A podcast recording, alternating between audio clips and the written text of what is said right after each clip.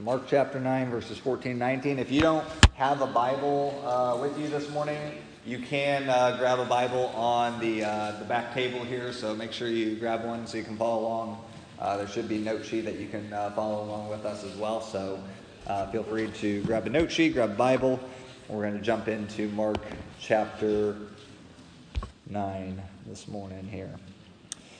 So if you got your Bibles open, go ahead and we're going to read together from verses 14 to down through 29. We're going to stand as we do so. So if you're open up there, go ahead and stand and let's read it together.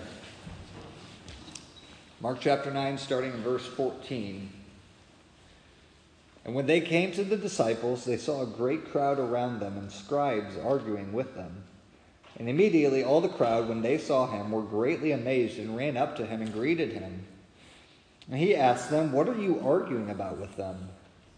And someone from the crowd answered him, "Teacher, I brought my son to you, for he has a spirit that makes him mute.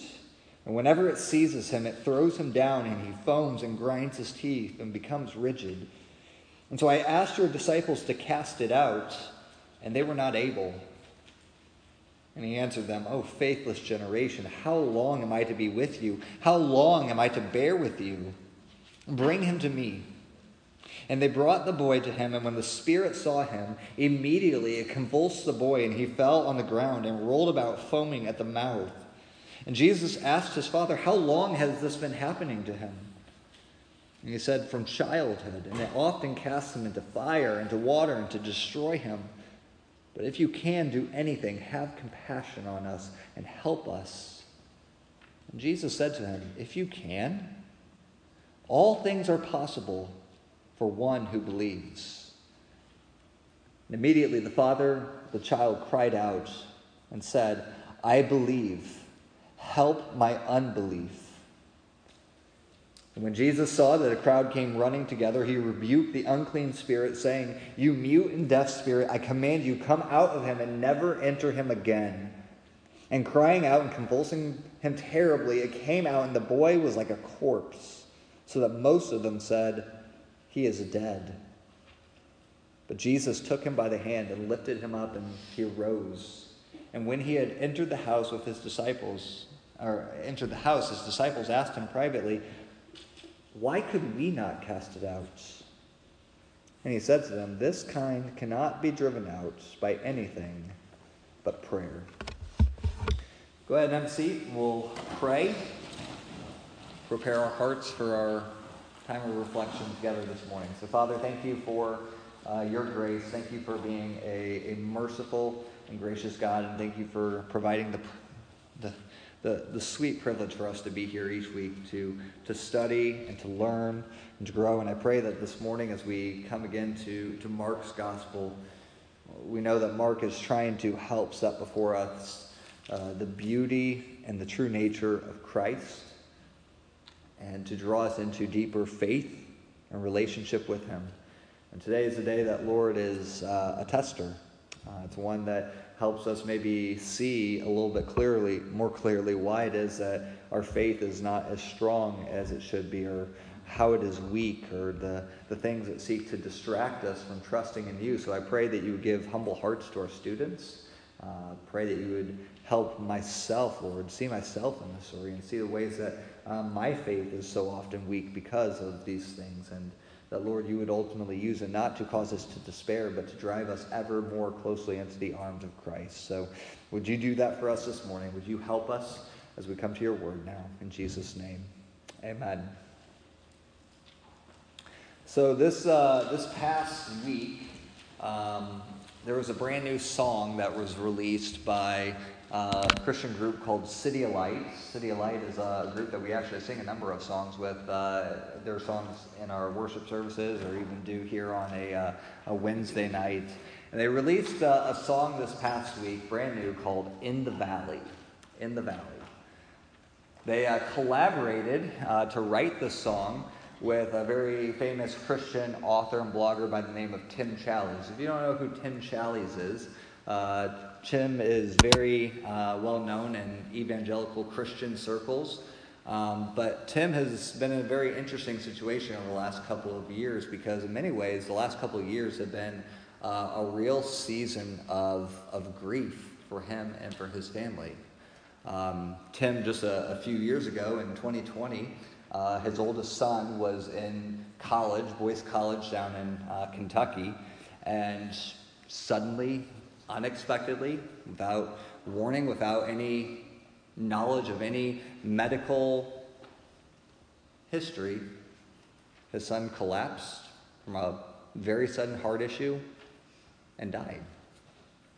Completely unexpectedly, just turned their world upside down. And so Tim has spent a lot of time over the past few years processing that grief and the genuine sorrow that it has caused, and yet through it all has shared how it actually has refined his faith and how it has caused him to actually trust more in God, not less. And actually, just recently, he released a book called Seasons of Sorrow to help others as they process life, as they go through the valleys of darkness. The goal is that even in life's valleys, we might remain trusting and hopeful in our great God, because that is the nature of a life of faith.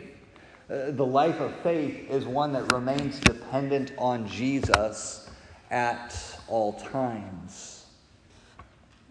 The very nature of faith is dependence, and that dependence rests solely in the work and the person of Jesus. And at the center of today's story is another father whose son is also in great trouble.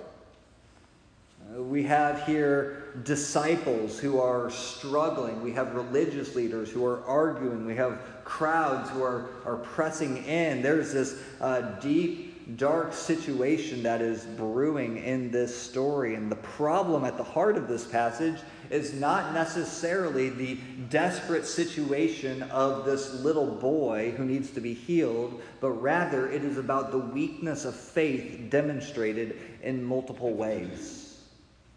In other words, this literal valley is proving to be a testing ground for their trust in Jesus. What will they do when life gets hard? When things don't go the way that they expect? And really, I would say this story gives us a template to better see why so often we don't remain dependent on Jesus. Or we could say it shows us why so often our faith fails. And so we're going to look at that this morning in four different ways and see why so often our faith does fail. And that doesn't mean that when our faith fails, that means that we are no longer Christians, that we have completely disappointed God. It is just to show the fact that our faith is not always dependent on Jesus the way it should be. So what are the things that cause us to fall into these moments? What are the reasons for them? Well, the first one that I think we see is in verses 14 to 19. The reason that our faith fails is because not every moment in life is glorious. Not every moment in life is glorious. I mean, think for a moment here at the situation. You have here in verses 14 to 19, Jesus, James, John, and Peter, they have been away for a couple of days, separate from the rest of the disciples. What was it that caused Jesus and Peter, James, and John to be away from his disciples? Do you remember? What was going on that caused them to be separated? Yeah. Mm-hmm. Saw Jesus transfigured. Yeah, absolutely. So Jesus took them on a little bit of a field trip. They go up this mountain, and he chooses just three of his disciples, his closest inner circle with Peter, James, and John. They go up on this mountain, and Jesus transfigures before them. He shows them the full extent of his glory and who he is, right? The last couple of chapters in Mark have been showing us Jesus gradually revealing more and more of who he really is, to see Jesus as he really is. And now we see him bringing his disciples, bringing these three guys down to rejoin the rest of the guys from the mountain to the valley. And what we find in the valley is dark. It's desperate, right? When they come back down, they see a great crowd of people. They see the disciples. They're in an argument with the crowds, and amongst the crowds are the scribes, the religious leaders, and it's just kind of chaos. It's a mess. It's not fun. And Jesus, trying to figure out what is going on, verse 15, immediately all the crowd, when they saw Jesus, they see Jesus is finally coming back, they run to him, right? They're like, this is why we're here. We really want to see Jesus. And Jesus is like, what in the world is happening here? What is going on with this situation? And rather than the disciples piping up or the scribes explaining what they're doing there and trying to stir up dissension, a voice calls out from the crowd.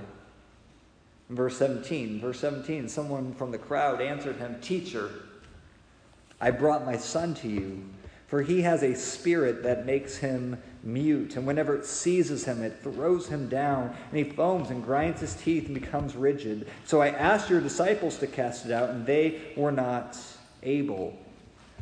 So think about this. The disciples, the scribes, they're in this argument over what's going on right now with this little boy. And at the heart of this is a father who so desperately wants his child to be healed. And again, I ask you, we've done this before, but I need you to just kind of separate what you have already read in the Bible before and what you feel like you know. And I need you to come at this afresh for just a moment. Here you have a father whose child, his little boy, is suffering immensely. A father whose little boy has been afflicted by this unclean spirit, this demon that has taken up residence in his life, has caused him to become mute. And usually in the Gospels, whenever someone is mute, they are also deaf, and we hear that also later on in this passage. So in other words, he can't speak, he can't hear, he is disoriented by the fact that this demon has come up and taken residence in his life. We learn later on that it causes him to fall down, to grind his teeth, to foam at the mouth. And at opportune times, this demon even tries to kill this boy. Whenever he's near a body of water, right? Father and son going for just a walk around the lake, and all of a sudden this seizes him and throws him into the lake. Tries to drown him. Walking by, and there's somebody cooking up a meal or whatever, tries to throw him into the fire. So you can imagine this boy afflicted in so many of these ways, probably covered in scars from all these burns, all these symbols of what he has been through for years. This is a hard and horrific life. Something that very few of us can even begin to imagine what the emotions of this father is going through. And here he comes. He hears the news that Jesus is in this realm. He brings his son to Jesus. Jesus isn't actually there, but his disciples are. And he thinks to himself, well, you know what? This is better than nothing. These guys know Jesus. They have a personal, intimate relationship. So maybe they can help. Since Jesus isn't here, maybe they can help. And what do we find out? They're unable to. And their inability to help creates arguments. It creates divisions. It creates chaos amongst the people. And here you have this father standing at the side just saying, is anybody able to help my son? And they're off arguing, trying to justify why maybe they're not able to do it. And here's the deal. You have to remember something. The disciples can do this. Why do we know that? Well, because if you went back to chapter 6, you might remember that Jesus gave them power to go out and to proclaim his message and gave them the ability to perform miraculous things that testify to this gospel message that they're proclaiming. And then included in chapter 6 saying that they did cast out demons. So they are able to do this. This is not something that's outside of the realm of possibility for something that they have been able to do before. And yet something else is going on behind the scenes that's keeping them from being able to do so. And we're going to talk about that a little bit more. But here again, you must remember the heart of the father who is here, who desperately wants his child to be healed. And it's just a mess. It's a reminder that life is not always glorious. And I say that because think about Peter, James, and John, where they're coming from. They're coming from a mountaintop experience. They're coming from the highs of highs, the best points of life. Like, life cannot get any better. But here's the reality, students. Your life is not lived by constant high points. You know, as I was preparing for this week, I was at my standing desk, Gary, and I have a calendar that sits right above my desk, and it's a runner's calendar, just because I like running.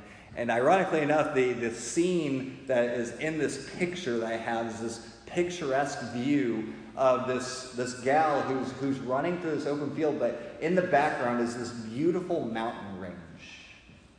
Beautiful, beautiful mountain range.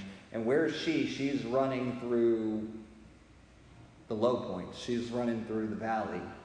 And I thought to myself, well, that's really ironic, because the majority of our life is not lived on the high points. God has not made us necessarily to live always on cloud nine, as if life and every moment we're going to encounter is going to be perfectly glorious. The reality is, so often our faith fails because we forget that not every moment is meant to be lived that way. In fact, we go through the valleys. We go through dark times. We go through seasons of suffering. We go through illnesses. We go through real trials of friendship and faith. And we have to arm ourselves with that mindset that life is not always supposed to be up here, but so often God actually causes us to walk through the valleys. Psalm 23, verse 3 reminds us that even though we walk through the valleys of deep darkness, that God is with us. And so often we forget that. And so these guys here are wrestling with this idea that not every moment in life is glorious. That's the first reason why so often our faith fails. And that leads into really the second reason our faith fails so often, is that our circumstances tend to cloud our vision. We forget this. And our circumstances cloud our vision. Look at verse 20. And they brought the boy to him, and when the spirit saw him, immediately it convulsed the boy, and he fell to the ground and rolled about, foaming at the mouth. And it's so interesting that, like, this actually is happening right on the scene. Everybody's probably frozen, like, what in the world are we supposed to do? And Jesus takes the time to look at the Father, and he asks the Father, how long has this been happening?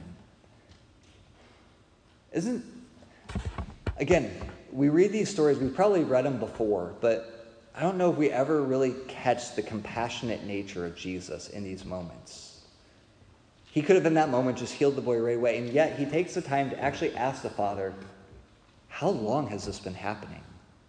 Like, he wants to really dig up the heart of all of this. And he said from childhood, right? From the earliest days of this boy's life, he's been wrestling with this.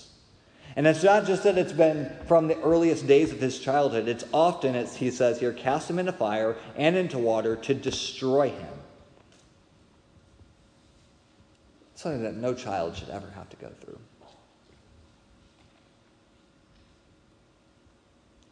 Faith is so often challenged by difficult circumstances. And in this moment, I love the heart of the Father here, even though it reveals a faith that is struggling. He says in verse 22 there at the end, but if you can do anything, have compassion on us and help us. He just comes open-handed to Jesus saying, like, listen, there's nothing more that we can do. And if you can do anything, have compassion, have mercy, show your kindness to us and help us. And he doesn't even know the fullness of what that means, but he just knows that Jesus is the person who can help him. Verse 23, Jesus said to him, if you can, all things are possible for the one who believes. And I just love the response of the Father here. Even though, again, it is the purest expression of faith that struggles.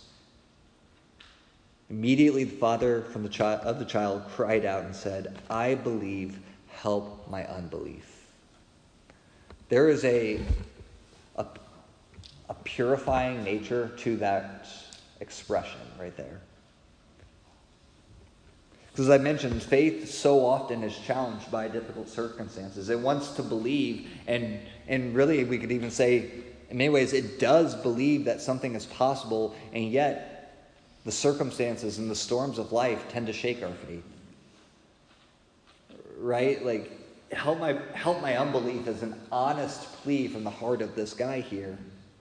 He knows, or maybe even in our lives, we know that Christ is able to do something. Perhaps we've seen him do it before. But the valleys seem too deep and too dark for us to be able to see clearly. It's one of those where you look at the situation and you're like, I know God is big. I know he is sovereign. I know that he is powerful. But I don't see the way out. I don't see how this is going to be possible.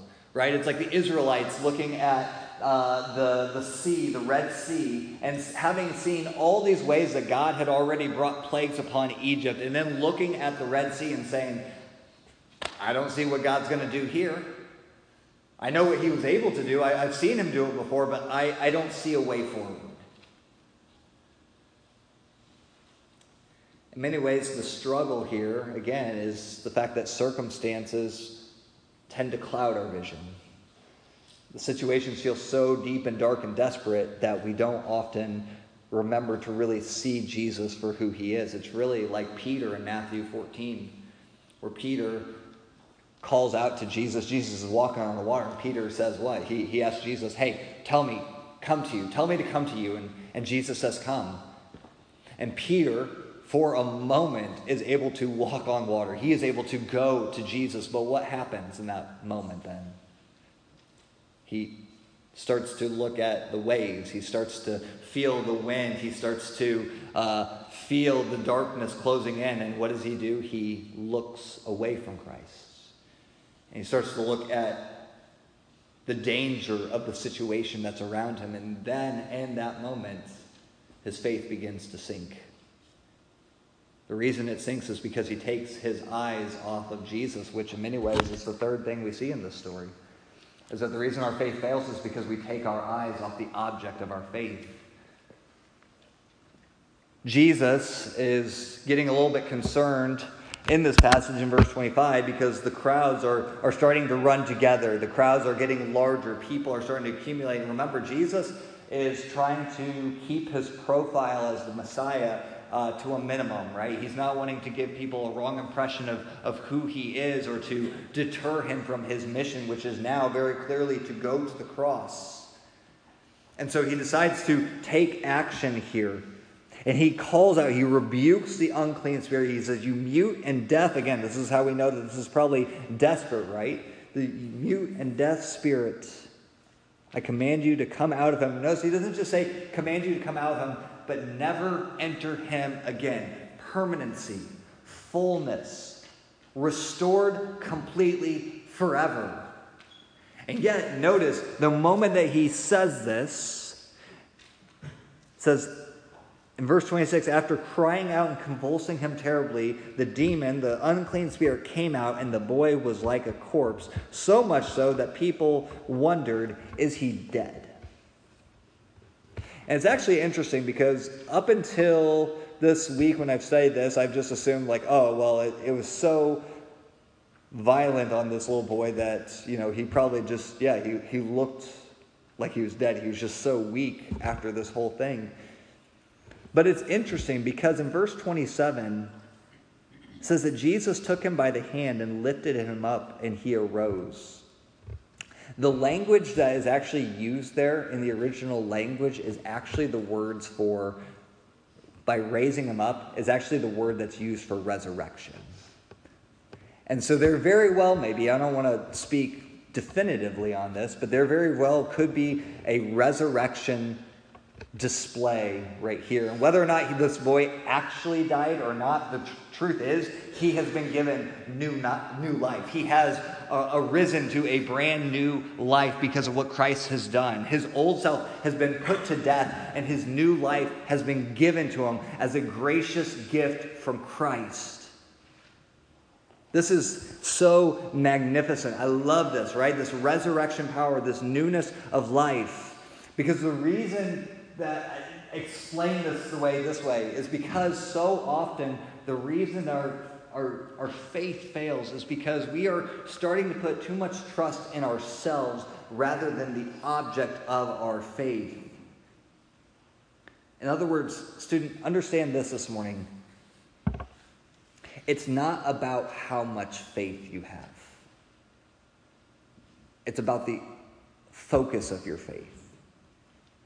It's not about the amount of faith that's important, but the object of your faith. Put it another way for you that hopefully might be helpful. Your faith is only as strong as its object. In other words, your faith is only as strong as what you're trusting in. And so if you're in a situation and you're trying to figure it out all on your own, guess what? You're going to have an extremely weak faith because you are weak. Your power is limited. Your wisdom is not strong enough. But when you have a Savior who has resurrection power, who is able to grant complete newness of life, to bring life to desperately dark, dead situations, that's power. That's why our faith constantly needs to be on Christ and not ourselves and not our ability to handle situations on our own. Our faith fails because we take our eyes off the object of our faith. And then finally, it fails because, honestly, our pride keeps us from living dependently. Our pride keeps us from living dependently on Jesus. The story closes kind of with like a side story here. Jesus and his disciples, after this whole thing goes down, they enter into a house. We don't know whose house necessarily, but they go away. They go into this house, and the disciples finally ask a good question. Why could we not do it?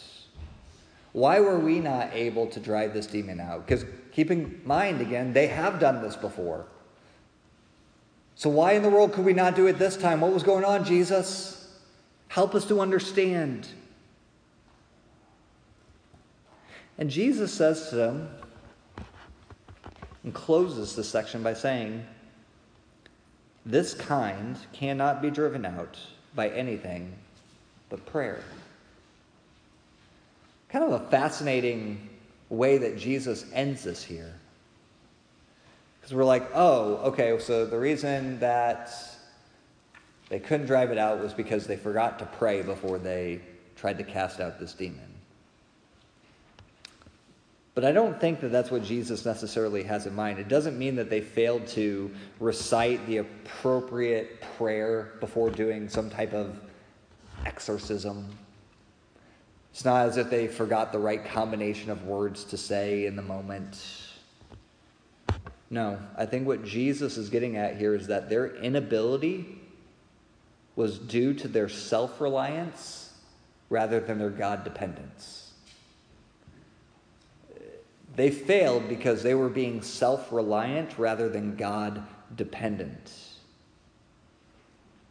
That's the very nature of what prayer is. Prayer is dependence upon God. And it's interesting because you ask yourself, well, why were they so prideful, right? Like, why was it that they were being self-reliant here? I don't know this for sure, but I think it's interesting, right, that Jesus only took 3 of his disciples up to the Mount of Transfiguration. 9 of the closest followers and probably other disciples and other followers were left behind. They didn't get to go. They didn't get the special one-on-one time with Jesus like they had maybe hoped. And so it makes you wonder if there's not some sense of jealousy. There's not some sense of, we're going to try to prove ourselves that we are worthy of this, that we are able to do this, right? So this guy comes with his son, and he's looking for Jesus. Well, Jesus isn't here, but you know what? We're followers of Jesus. We're capable. We have the ability to do this. So you know what? Just entrust him to us and we'll take care of it for you. You see how pride in very subtle ways can sneak into our lives and cause us to start to say, you know what? Maybe this is more about what I can do now than what God has always been able to do for me. My life is not about what I am able, but what God is able. I love the way that one author, David Garland, he says this. He says, this account vividly shows us how much we are like the disciples. Here's why. The disciples, beset by failure, too ready to engage in arguments, undisciplined in prayer, and more eager to learn techniques than to take time to walk closely with God. And I don't know about you, but as I read that statement, I feel that pull. I sense those ways where failure makes me doubt. So often I want to be defensive and want to engage in arguments. I see so often I'm more concerned about what I need to get done than I am about living dependently upon God and cultivating a heart of greater dependence upon him, right? That is what faith is all about. And Jesus is trying to put that front and center for his disciples and for this Father even this morning. And so as we process everything what Mark has just shown us and what he has taught us this morning, we ask ourselves, what is it that we should walk away with? What are some points that we need to consider this morning? I think there's a couple really key ideas that you need to think about as you walk away from this passage. First is this. Faith in its purest sense is dependence. If there is another word that is great for faith, it is this word dependence. Right? You live in a culture right now that is all about independence. And I get it. It's hard, right? We even have a holiday called Independence Day in our culture. And I get the mindset of it, but you are living in an age where you are growing into independence. There are some good, very reasonable things as you grow into maturity as an adult where independence is good and right. But the reality is that the Christian life is about a dependence. And it's not a dependence on yourself. It's a dependence on God. The very nature of faith is that it is complete surrender to self-reliance. I mean, that's why you're able to be a Christian. The very nature of Christianity is waving the white flag of saying, I can't do this on my own. I can't be good enough. I can't earn my way to God. I can't try hard enough. I need Christ to do it for me. It's to really cry out, Lord, I need you. Salvation is not a matter of intellect, decision, or performance. But it's truly a confession that says, Jesus, you are my only hope. And I need you not just to save me, to not just give me that newness of life. I need you day by day by day. I like the way that Paul talks about this in Galatians, because he addresses the church there that's really struggling with this idea of how much they work and they contribute to their Christian life and what actually earns them salvation. Because he asks them this question. He's like, having been perfected, having been saved by grace, are you now trying to perfect yourself by works? In other words, he's saying, listen, faith is something that's ongoing, right? Obviously, it's what saves you. It's what brings you into right relationship with God. But this is now a lifestyle. You are still remaining completely dependent and trusting God to give you the help that you need, which is why then we could even say, going off of this, dependence in its purest expression is prayer. Dependence in its purest expression is prayer. We could even say that prayer is not just a set time, but really prayer is about a state of mind. And that's going to come as maybe a little bit of a surprise to some of you this morning, because we think very limited sometimes when we think about prayer. We think about, well, I need to have more of my set time of prayer, which honestly for a lot of us we do. So I'm not going to deny that very fact. But so often we maybe make the mistake and we think to ourselves, well, prayer is about these set specific times, whereas the Bible actually talks about no, prayer is actually a state of mind. How do I know that? Well, 1 Thessalonians chapter 5, verse 17, a verse that many of you are maybe familiar with, you've heard, but you've never contemplated before, is a verse where Paul says you are to pray without ceasing. And you're like, well, what does that mean? Pray without ceasing. Well, if I just pray all the time, then I'm not doing anything else. And we know the Bible calls me to do so much more than just pray. So what is this idea of praying without ceasing? Well, thanks for asking. It's a lifestyle. It's a lifestyle that is constantly seeking God in the moments of everyday life. Yes, you have set times of prayer where you are pouring yourself out to God. You are giving him specific requests, but prayer as a lifestyle means that you are constantly living your life saying, God, I need you here, right? Lord, please, in this situation, can you just give me wisdom? Jesus, help me with this conversation that even as I'm talking to this person is not maybe going the way that I would hope it would. God, what would you have me to do? Or maybe you're faced with an opportunity, a temptation towards sin or something that you know is not right. God, keep me from sinning against you in this moment. Help my mind to go back to your word. Help bring to mind something that would help me in this situation. Help me see that your word is true and it is sufficient. Or as we even say around here at Newcastle, in the moments in life when something does go well or there's something that's celebratory, to just have an attitude of just saying in that moment, thanks, Lord. Thank you. Again, this doesn't always have to be the set, like, hold on one moment. Okay, like, no, it's like you actually in that moment can pray in your heart and in your mind, Lord, please, I need you. You're constantly seeking God rather than trying to find your own word, your own wisdom, trying to guide you in every moment, but you are always looking to God. As you're competing, as you're walking the halls, as you're talking with friends, as you prepare for your test, student, prayer is a lifestyle. It's not just the set moments, but it is a state of mind. Thirdly, be on guard for how your generation seeks to undermine your faith.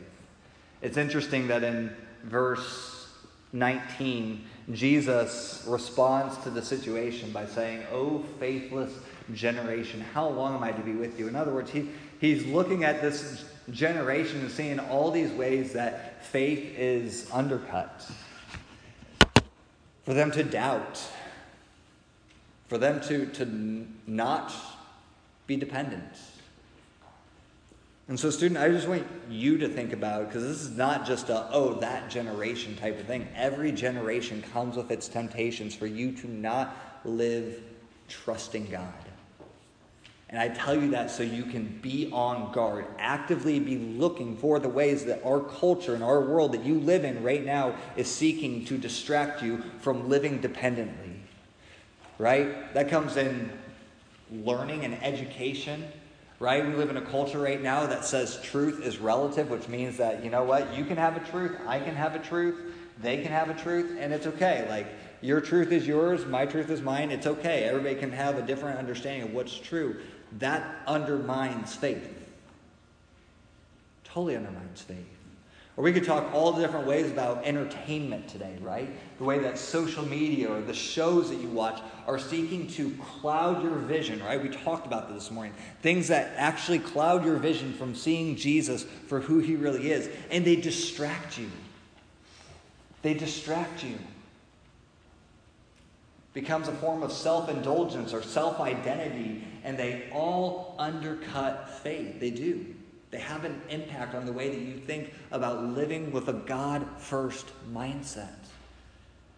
And so I love all of you enough to say, be on guard.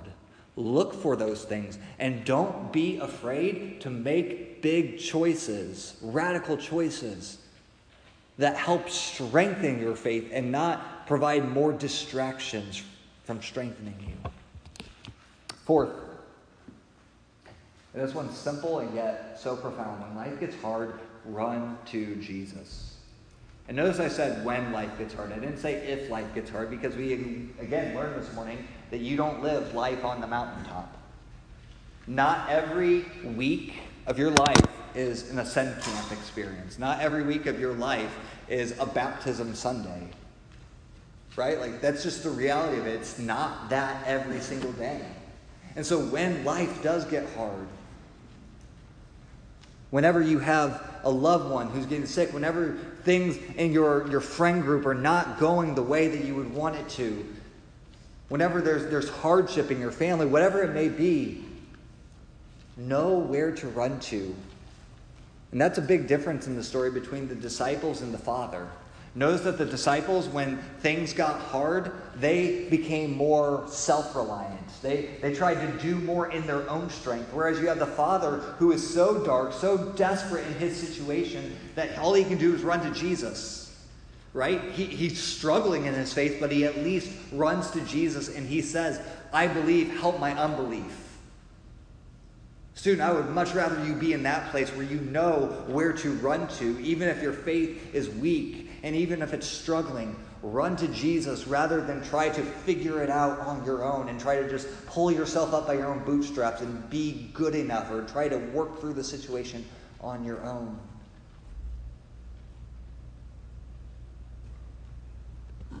Run to the one who has the answers. Run to the one who is strong when you are weak. In fact, as you think about this, remember this, that when you are weak, actually, then you are strong. When you are weak, then you are strong. Sounds kind of contrary, so where does that come from? Well, it comes directly from 2 Corinthians chapter 12. 2 Corinthians chapter 12, where Paul says, the Lord said to me, my grace is sufficient for you. Paul was going through a really hard time in his ministry. He actually was praying for the Lord to take that suffering away from him. And the Lord, multiple times, said, no, because my grace is sufficient for you. For my power is made perfect in weakness. Therefore, I will boast all the more gladly in my weaknesses, so that the power of Christ may rest upon me. I love that. But then he goes on to say this, for the sake of Christ, then, I am content with weaknesses, insults, hardships, persecutions, and calamities. In other words, I am content in the valleys, because when I am weak, then I am strong. God's grace, student, is sufficient.